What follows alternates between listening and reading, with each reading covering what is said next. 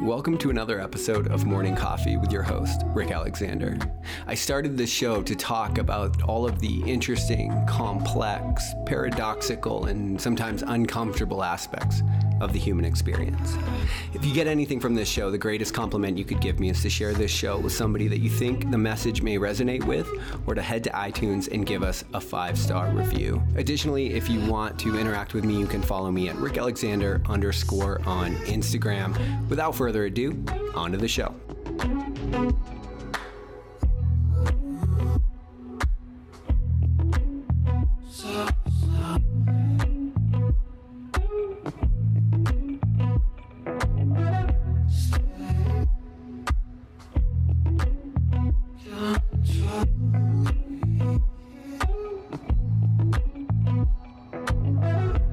How We See the World, Part 4 Ish. Welcome back to the MCP. This week I am exploring all of the different factors and influences that affect the world that we see and ultimately engage with. Because if anything has become clear over the last year, year and a half, it's that many of us are living in very different worlds. And so as facts come in, it is our subjectivity that interprets those facts, decides what's important about them, and as such actually changes what it is that we're seeing and dealing with.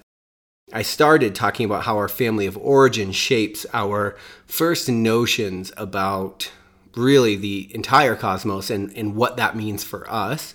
And then I talked a little bit about how our value system actually changes the world that we're in very profoundly, right? Because what you think is important is going to determine what you prioritize and how you make decisions and what you see. Well, there's something else that I think is really important that I talked about a lot. I was just interviewed on Dr. Mike T. Nelson's Flex Diet podcast, and we talked a lot about uh, nervous system attunement, the sympathetic parasympathetic nervous system. So when you move into a place of fight, flight, freeze, sympathetic nervous system, it's actually changing the world that you see. Now, the world is, of course, the world, right? This isn't changing, but what you see is. And since all you are, all you have available to you is what you see, it really matters what kind of place you're in. So first we have to understand that the, the brain has really two different functions, right? The first one is survival and the second one is meaning making. Now, the lizard brain that you've all probably heard of before, the survival center is much, much older than the meaning making functions, right? And so what that means is that it's a lot stronger, it's a lot more hardwired, and because if you don't survive, you don't get to make meaning, it gets prioritized. And so the decisions you make to survive, however, have to be understood as different than the decisions that you might make if you were trying to thrive. And so, one way that this can really work against us is when our survival function and our meaning making function are actually at odds. As I said, because what you do to survive and what you do to thrive are very, very different uh, responses. So, let's just start with the physiology of a sympathetic nervous system response. So this is this turns on in an instant and you're not in control of when it turns on. And that's a really good thing because if you found yourself in danger in a survival situation like a snake on a trail or a car coming at you or something, you actually want your body to respond before you have to consciously make a decision. And so what happens is your entire world, the aperture of your consciousness gets whittled down and narrowed into survival routes. What has to happen here to survive?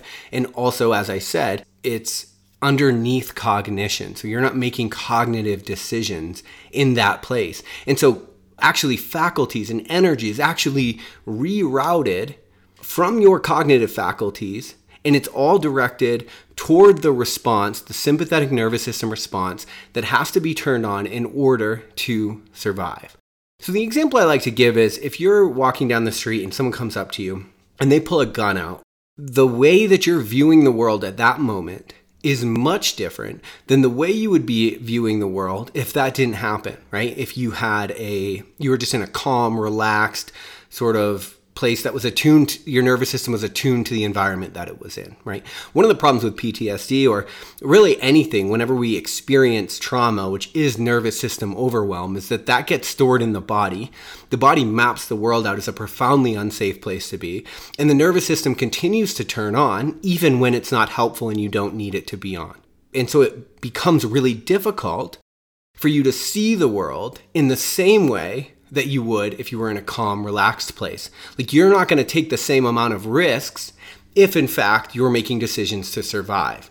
Except, of course, we all know that you have to take risks in order to cultivate a meaning like meaningful life for yourself right you might even say that meaning and risk have a have a sort of reciprocal relationship to each other right so you actually have to take risk not stupid risk, but you do have to take risk because nothing in this life is certain in order to cultivate a meaningful life, right? Start a business, go to grad school, start a relationship. Like these are all risks, right? There's nothing certain here.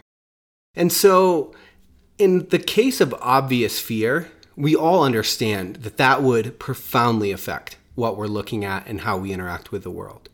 But what's really worth meditating on and understanding it's that we're constantly exposed to fear in our world today, except we don't get the same, we don't have somebody pulling a gun out, so we don't necessarily know that it's happening. Like we've normalized it so much, right? The media, social media, all of these things, marketing, right? We we're constantly having scarcity and having fear tactics kind of pushed on us without actually realizing it.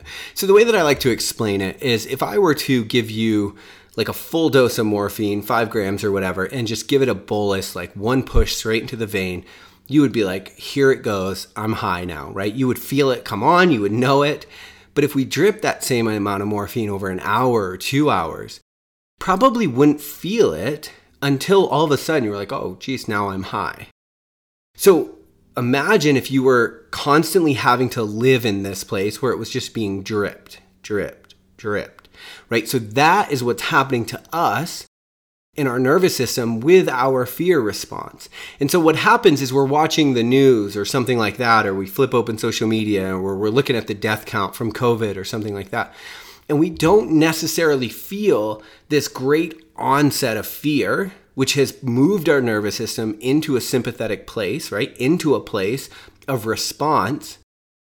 And because we don't feel it, we don't realize that it's actually changing the way that we're looking at the world. Like we would make very different decisions if that fear was not present.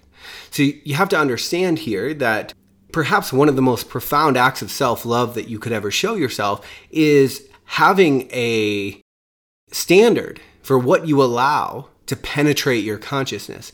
Because if everybody gets to live in your head rent free, just turn on the news, turn on social media first thing in the morning, and you just open the aperture of your consciousness and you let whatever come in, you're going to get the marketing narratives that say you're not good enough without this product. You're going to get the fear narratives that say you have to be careful because this thing could kill you. Right? So you're going to get all of these narratives about what you're not, what you have to be scared of, and because we've normalized it so much, it doesn't feel like somebody's pulling a gun out on you when you're walking down the street. Yet, a fear response is a fear response, whether or not you know that its onset is coming. And so, what happens if we don't have any sort of self regulation around these things is that we feel like we're making decisions in our best interest when in fact we're making decisions out of survival. It's the idea that we put ourselves in a prison that is so complete that we think that we're free. We don't even see the bars because it's what we're looking through, it's not what we're looking at. And so, because of that, we have to, again, have a standard for what we allow into our consciousness. It really matters how we interact with the world. And so every drip of fear that comes in, it actually reroutes resources from the meaning making function into the survival function of your mind. And so over time, again, you're making decisions that you think you would make, but all things being equal, you're not looking at the same world. So there are paths that might be available to you that you're not going to consider taking again because you don't see them because it's changing the way that you see the world. So it's a pretty basic lesson and it's pretty easy to understand when you just think about the fact that these are physiological responses that are hardwired into us baked into our dna and we can't get rid of them right? Because that fear response is just telling you it's like hey somebody that's like you died doing something like that and so you've got to avoid that right? And where that goes astray is when fear becomes weaponized or it becomes a marketing tool or it becomes something to get more viewers which is happening in our world today right? And there's no there's no governing body that's like hey you can't scare people. We don't have any there's no regulation on this whatsoever. And so the fear just keeps coming in and we keep making decisions though we would never make them all things being equal if our nervous system was in fact attuned to the environment that it's in and it's also really important to understand here that the fear only has to be perceived, right? Doesn't have to be actual danger, which is precisely the point. Because in the modern world, we're, you know, very rarely in actual danger. Not to say that it doesn't exist, but it doesn't exist on the day-to-day level that it that it has for thousands and thousands, millions of years, right? For the last couple hundred years, we've really done a good job of creating a lot of safety nets and bubble wrap around society. But if you perceive a fear, it might as well be real because you're going to respond to it as if it's real, and it's going to affect your consciousness as if it's real. Anyway, How We See the World Part 4. I love you guys. Have an amazing day. We'll talk later on Morning Coffee.